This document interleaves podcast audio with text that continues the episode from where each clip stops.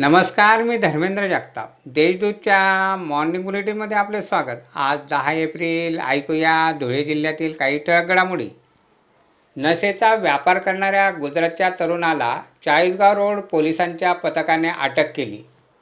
तर चाळीसगाव रोड परिसरातील मंदिरात एकोणतीस हजाराची चोरी करणाऱ्या अल्पवयीन मुलाला मुद्देमालासह ताब्यात घेतले. पोलिसांनी गुंगीकारक औषधाच्या बेचाळीस हजार रुपये किमतीच्या तीनशे बाटल्या जप्त केल्या आहेत. राष्ट्रवादी काँग्रेसचे अध्यक्ष तथा खासदार शरद पवार यांच्या घरावर झालेल्या हल्ल्याच्या निषेधार्थ धुळ्यात शनिवारी राष्ट्रवादी काँग्रेस पक्षातर्फे महात्मा गांधी पुतळ्याजवळ निदर्शने करण्यात आली.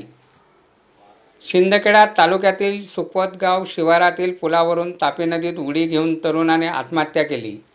महेंद्र युवराज पाटील असे मय तरुणाचे नाव आहे. त्याच्या आत्महत्येचे कारण समजू शकलेले नाही. धुळे येथील पोलीस प्रशिक्षण केंद्रातील अडुसष्ट प्रशिक्षणार्थी पोलीस कर्मचाऱ्यांना जेवणातून विषबाधा झाली. बाधितांना हिरे वैद्यकीय महाविद्यालयाच्या रुग्णालयात दाखल करण्यात आले आहे. त्यांची प्रकृती स्थिर असल्याचे वैद्यकीय सूत्रांनी सांगितले. महापालिका प्रशासनाने कचरा संकलनासाठी खरेदी केलेल्या सहा घंटागाड्या अचानक गायब झाल्याचे स्थायी समितीच्या सभेत उघड झाले होते.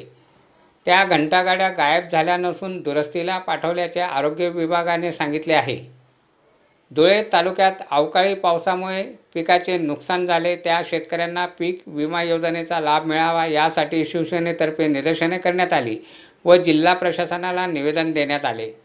अशा आहेत आजच्या ठळक घडामोडी. सविस्तर बातम्यांसाठी वाचत राहा देशदूत. तर ताज्या बातम्यांसाठी भेट द्या W W W dot Deshdoot dot com या संकेतस्थळाला. धन्यवाद.